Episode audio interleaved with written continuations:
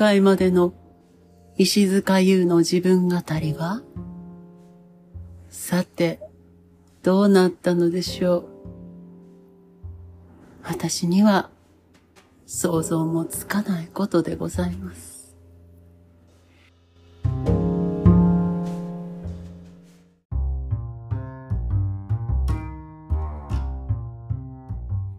むしむし、むしむし、むしむしだね。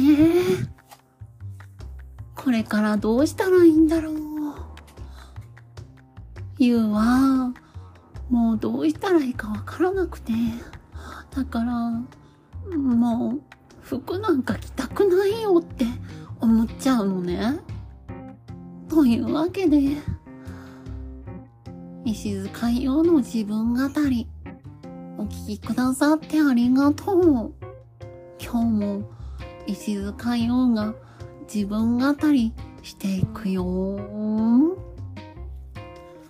というわけでね、本当に、ムシムシ、ムシムシ、ムシムシムシだよね。どうしよう。このままじゃ、もう、どうしたらいいか。虫、虫になっちゃうよ、もう逆に。もう、どうしたらいいの？ねえ、みんな教えてよ。だから、あの、そういう時ってさ、お洋服どうしたらいいんだろうって思うのね。っていうは、なんか、前髪もあるから、前髪の中が、スーパージャンゴになってしまうの。もうとんでもない湿気。湿度99.99%の私のたくさんの黒髪のスーパージャンゴになってしまうんだよ。これいかにどうしたらいいの？本当に。だからね、なるべく暑い格好はしたくないわけ。でも、なんか、だんだんね、この年になってくると、どんなに暑くても、ノースリーブとか着れなくなっちゃったのね。なんでだっていうと、なんか冷房とか急に寒くなるし、なんかかと思えばさ、なんか、なんだろう、急にこう、鳥肌とか立っちゃった時恥ずかしいじゃん。もうこの話し方もやめていいかな 疲れちゃう。ということで、この喋り方にしたいと思うんですけど、皆さん依存はないかしら、うん、本当にね、あの、なんていうのか、すごく湿っちゃうのね。すごく湿っちゃうわけ。もう服の中がもう、スーパージャンゴなわけ。だからさ、どうしたらいいか本当にわからなくて、皆さんこんな時期、何着てるの？みんな真っ裸で歩いてるのかしら？ああ、大変ね、それは。大変なことよ。みんな真っ裸で外歩いてたら、とんでもなく大変だわ。それにね、それはそれで危険だと思うのよ、やっぱり。直射日光が体中に。なんて大変なことなのああ、そんなのそんなのダメよ。あ、ダメ。だから、どうしたらいいか私、とっても悩んでるの。今、傍らにはプッチンプリンがあるんだけど、これを食べながら配信しようと思ったのね。だけどよく考えてみたら、私まだマウスピースしたままで始めちゃったから、このプッチンプリンを食べながらのスーパー食べながら配信は不可能だったってわけ。大変ね。こんな風にいつも我慢してそうやってやってるうちにどんどんどんどんどんどんどんどんどんどんどんどんどんどんどんどんつかつかつかつかつかつかつか全然食べれなくなってきちゃったの食べ物をなんかやっぱり食べないとどんどんいって静かになっていくのねだから大食いとか昔はねバイキングとか言っても本当にバイキングのように食べることができたの。あのバイキング海賊のようにね。だけどもう今は無理。もうダメ。ダメ。もうダメなのよ。少しも食べられないの言ったって。だからでもバイキングとかビュッフェのビュッフェのね楽しみ方が変わってきていろんなものをちょこちょこ食べられる良さ。それに気づけたの。それはそれで楽しいんだけどあの頃がちょっと懐かしい。あんな風に脇目も振らず暴飲暴食できていたあの頃。私も年取っちゃったのかしら。なんだかこんなことを言う日が来るなんてね私が。昔から私を知ってる人からしたらとってもびっくらぽんやなほんまに。っていう感じなんじゃないかしら。だけど誰でも人ってそうなっていくのよ。そしてやっぱりこのマウスピース矯正ダイエットになるのね本当に。心からそう思うわ。とってもびっくりしちゃった。こんなに食べられない人間になるなんて。もうもしこれやってなかったらだってこのプッチンプリンなんて秒よ。今もうないわ。始まって6分程度ですけどもプッチンプリンはもう私の傍らにはもう空の容器だけがそこに横たわっているそういう風になっていたはず。なのになんということでしょう。まだプッチンプリンはここにありプッチンプリンここにありそういう感じです。どうしましょうね。本当に。えそんなわけでですね。ええ。あのとっても着る服に困っています。石塚優です。夏なのだからね。あのっていうかあれなのよね。まだ冷房あんまつけたくないじゃないですか。今もあのちょっと出か出先から帰ってきたところだから思いっきりつけてたの。今ピーって言ったね。もうピーっていう音が思いっきり入ったと思うんですけれども。あのなるべくねまだつけたくないじゃない冷房除湿。電気代もこのとんでもない値上がりをしている昨今です。なるべくつけたくない。だけどねあのもう髪を乾かしたらもうすでにスーパージェンゴなわけ。私の髪の毛の中が。特にやっぱ前髪の下額が。そうなってくるともうねどうしたらいいか分かりませんよ。本当に。どうしてるんですか？皆さん。皆さんこのスーパージャンゴタイムをどういう風に過ごしているの？お風呂上がりの。で私はね必ず出かける前にねあのお風呂に入るの。前髪があるから寝たらもう前髪に跡がつけられちゃうからそのためねあの前髪をあのお出かけする前に必ず濡らさないと。あの朝起きたらね濡らしておかないといけないの。だからなるべく朝朝シャン派。朝シャン派なの。石塚優は朝シャン派なのよ。そしてそのためにね朝せっせっせっせっせっせっせっせとやるわけ。シャワーを浴びてお化粧水をつけてねスキンケアをしてそして髪の毛の前髪に跡がつく前に一度乾かすの。も乾かしたらもうそこは密林とでもない密林なのよ。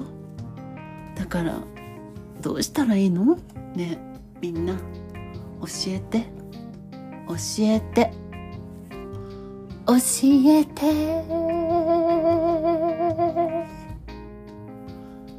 そしてその後お化粧する頃には顔も体もびっちょびちょ。びちょびちょなのよ。だからねなるべく服は着たくないんだけど。でももうこの時期って服も着てなくたってびっちょびちょじゃない？でね窓開ければ涼しい時もあるんだけど真っ裸で窓開けたくないのよねやっぱり。気になっちゃうわけ。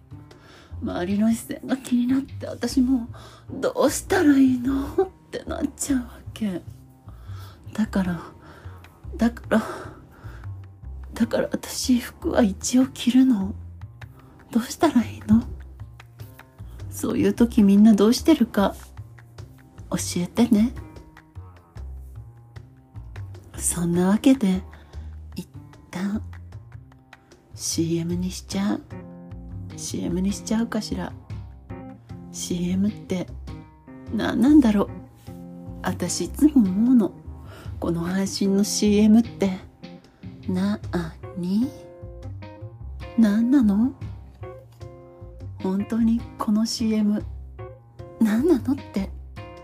でもこの CM には古今東西さまざまな CM やそういうものへのオマージュが詰まってるから今日も楽しみにしててね。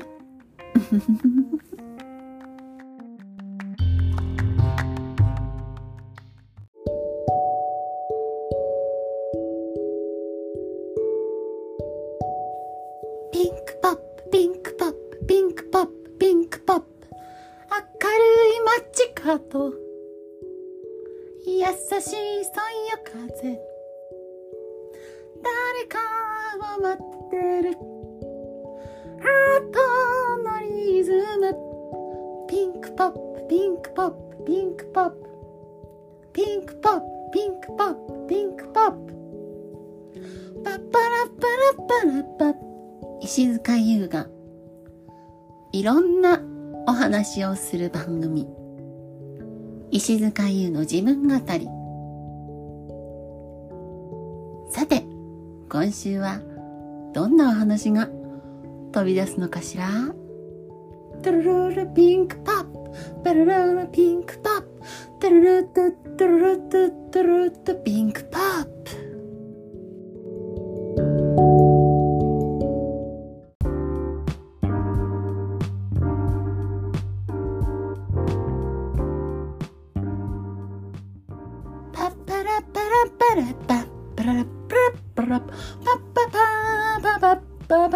いうわけでね。これは、えー、資生堂1968年春の化粧品の、えー CM ピンクポップを、えー今回はちょっと引用させていただきましたけど。ご存知ですか？私の家には資生堂の CM 集の DVD があるのでもう完璧にいつでも見ることができます。あの昔ね買ったやつ。今も買えるんじゃないかな。ってるかな？ちょっと Amazon で調べてみましょう。資生堂の CM 集のね DVD がねちょうど私が高校生くらいの時に出てそれがもう絶対買わなきゃって思って買ったんですけど。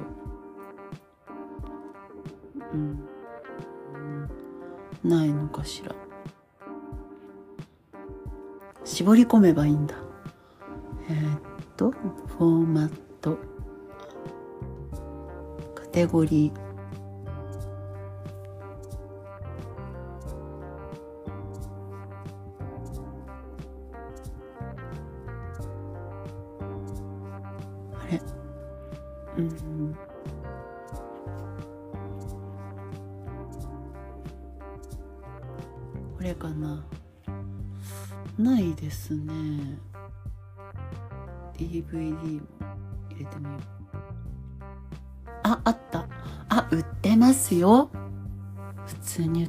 ますよ。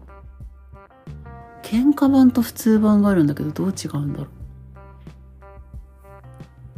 喧嘩版は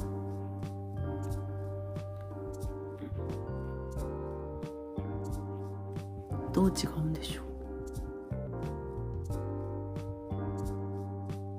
ええあ資生堂が創業140周年を記念して半額近く価格を下げた喧嘩版として発売ですって。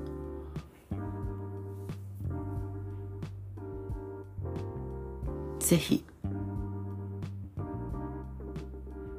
買ってみてください。安いし。わー。っていうわけでねそんな資生堂えっと1968年ピンクポップ春の口紅の CM の曲ピンクポップだったんですけれど。いかがでしたでしょうか？わーい。わーい。資生堂の CM 集こんなに安いんだ今。へえうん。ほーん。私が持ってるやつはもうちょっとちょっといいお値段しちゃうのよね。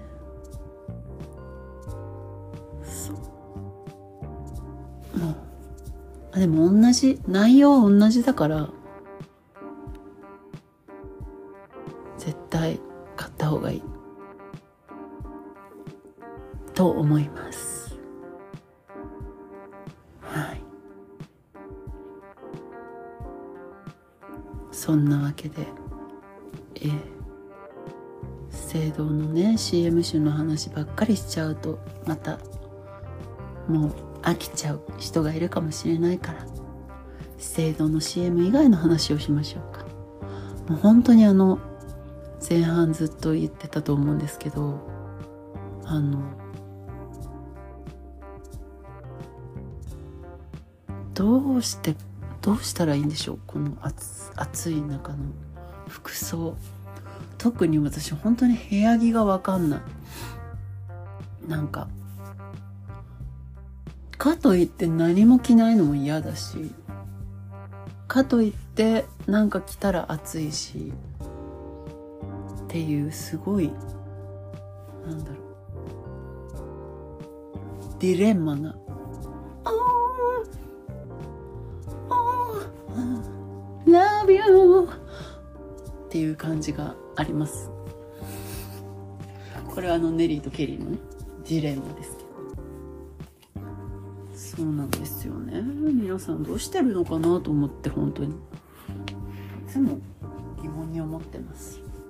今は、えー、綿のパンツとなんかちょっと朝っぽいまあ外から帰ってきたばっかりなんでそのまんまなんですけど。その朝っぽいシャツっていうかプルオーバーみたいなやつを着てますけど。うんもう本当にねもう電気代が上がったからさ冷房つけられないじゃんなかなか。まあつけるけどさつけようもう消してると暑いな。でこう配信してる時さすがにね全部窓とかは閉めてやってんですよ。まあ、外からの音っていうのもあるし外になんか音が漏れるのも、まあ、漏れてるとは思うんだけども閉めてても。そうちょっと嫌かなと思って。そうしてるんですけど。そうすると本当にねうんなんか暑さ暑さが本当に目に染みます。皆さん本当に熱中症にだけは気をつけましょうね。なんかあのねえお部屋の中だったりとか室内でも熱中症になるっていうことはもう昨今知られておりますけれども。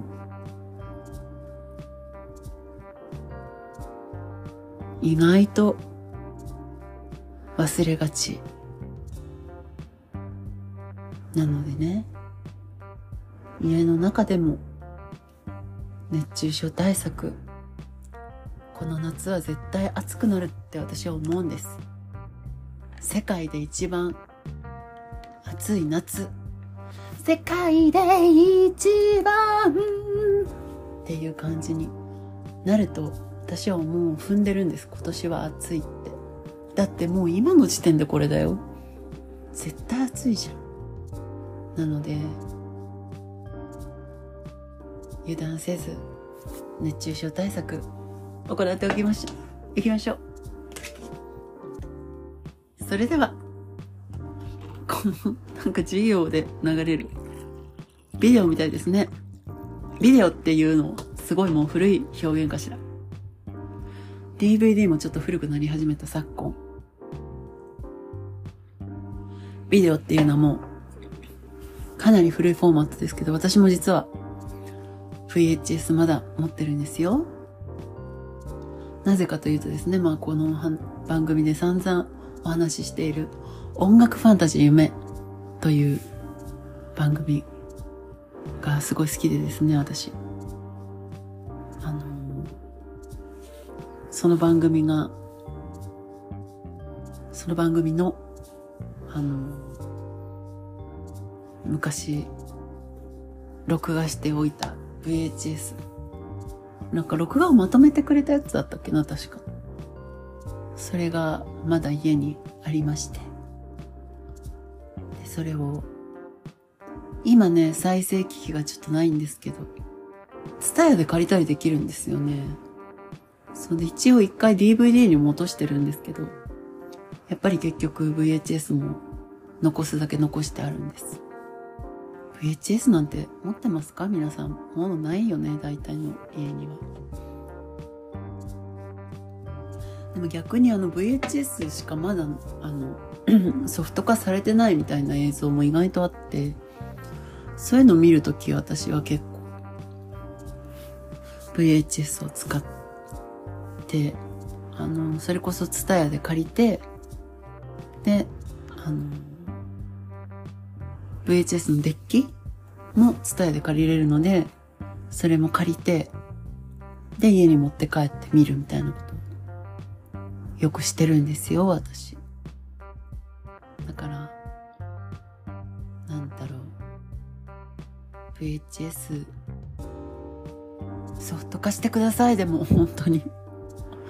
あの、一番今してほしいのは、あの、若尾彩子さんの大ファンっていうことはもう知ってると思うんですけど、皆さん。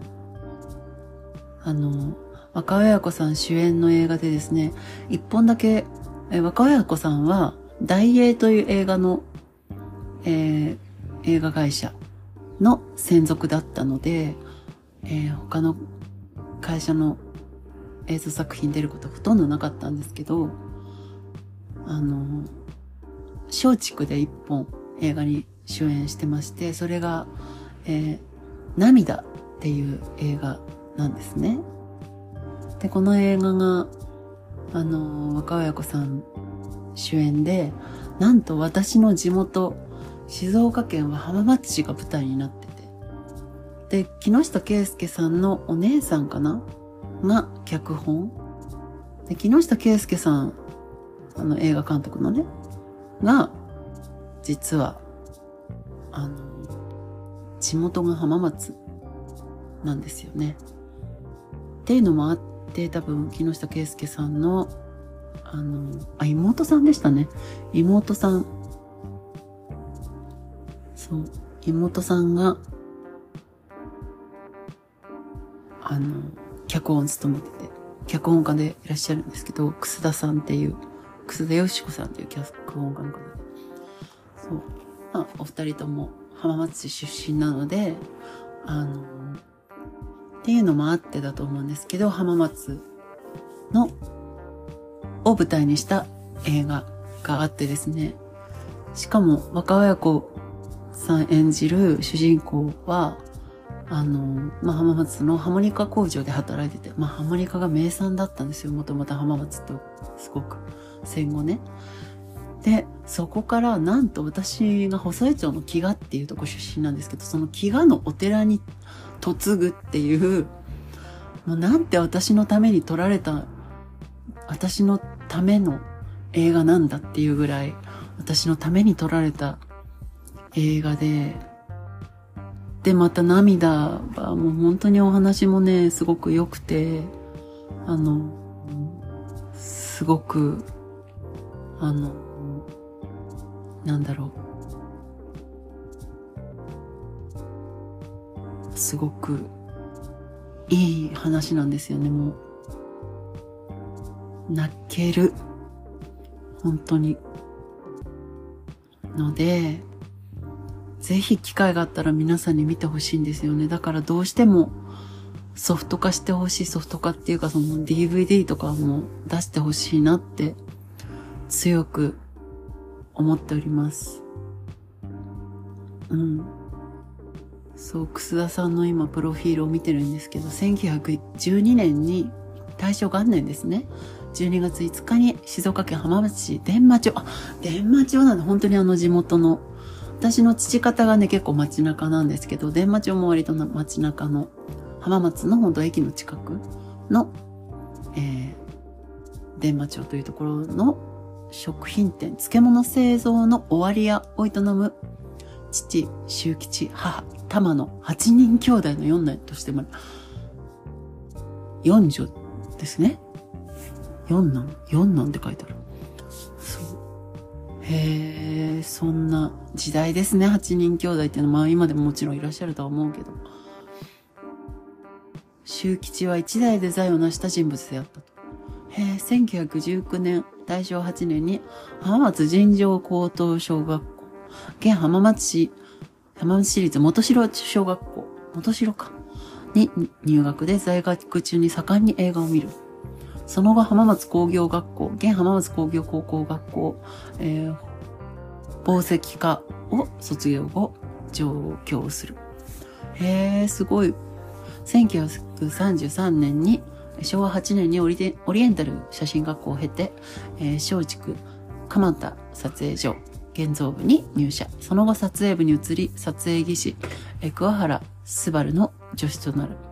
1936年昭和11年、新たに作られた松竹大船撮影所に移り、島津安次郎に引き抜かれて島津の助監督となり、島津の浅草の日や吉村幸三郎の暖流などを担当する。暖流ね。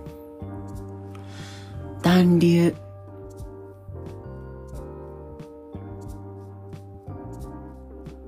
暖流ですよ。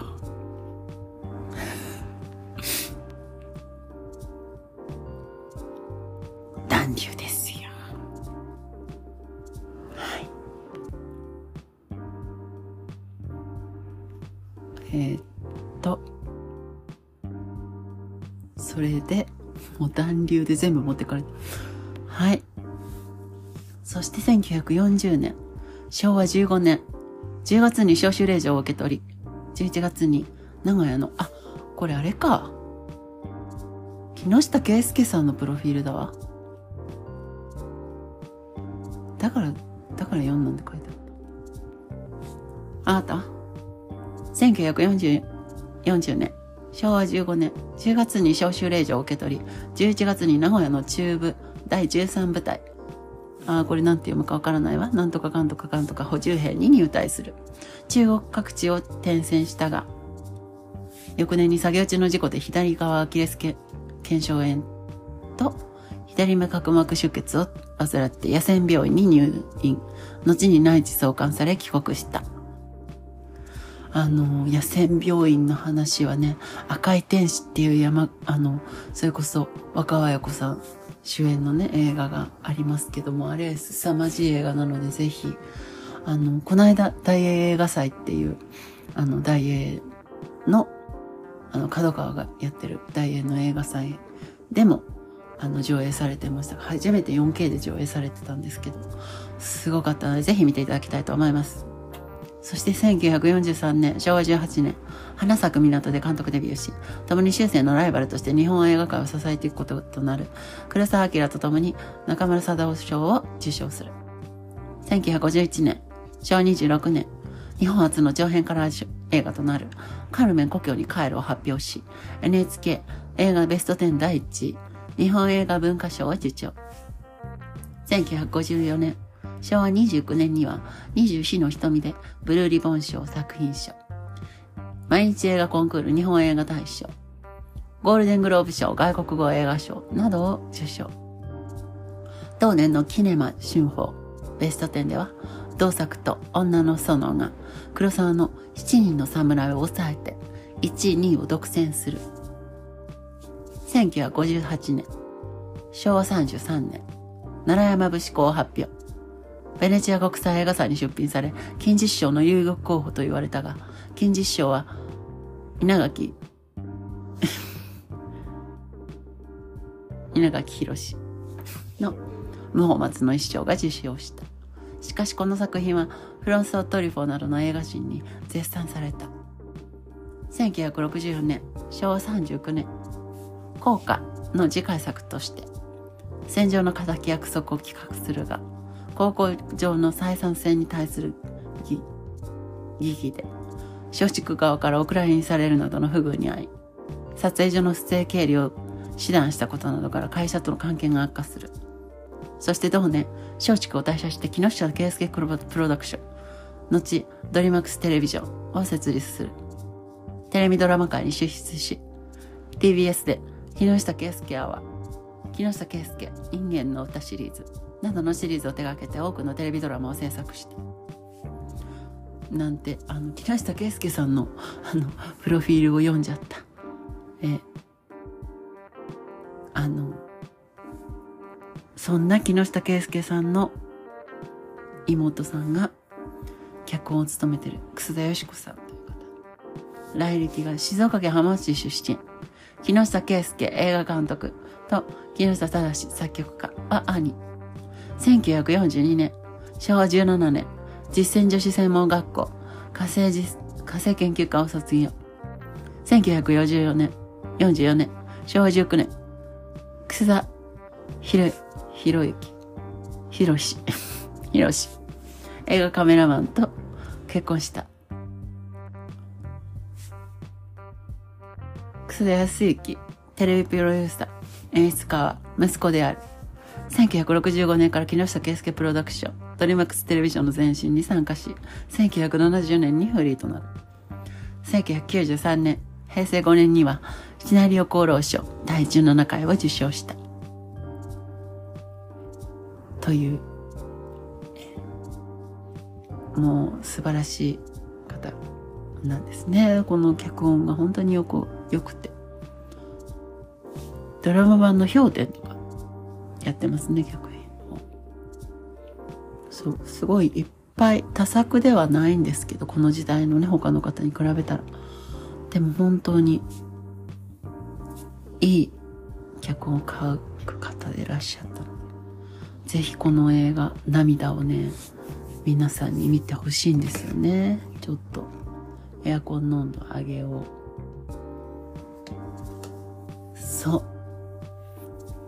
ねあんまりこの大作映画で浜松が舞台になってるものってたくさんはないんですよね。まあ、そりゃそうなんですけどだからあのとっても貴重というかでまたねその浜松の中でもまあもうもうその時代はまだ浜松じゃなかったんですけど私の出身は旧稲佐郡細井町木がという場所ででしてねその着替ええー、が出てくるっていう映画にねもう本当になかなかないことなんですよね。だから是非皆さんにあの見てほしい映画なんです。是非映画「涙」をよろしくお願いします。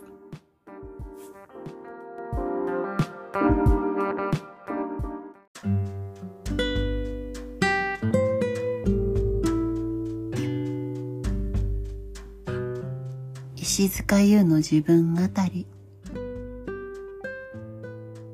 それは愛の歌。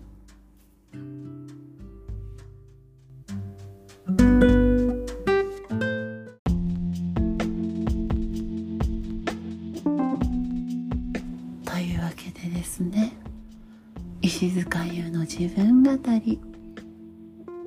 今日もお聴きくださってありがとうございます。こんなところで今日はお開きになりますけれどいかがでしたか？この番組ではこれからやってほしいことそんなことなども募集しておりますのでふるって石塚優までご応募ください。応募じゃないわよね。ふるって石塚優の自分語りに積極的にご参加ください。今日もお聞きくださって本当にとうございました。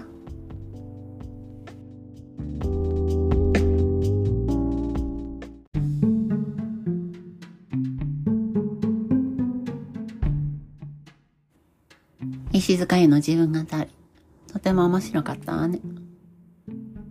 さて次回の石塚への自分語りはこんなお話よ。あるところに財閥を追われた。貴婦人がいたの。そこからお話を始まるわ。どうぞ。ご期待ください。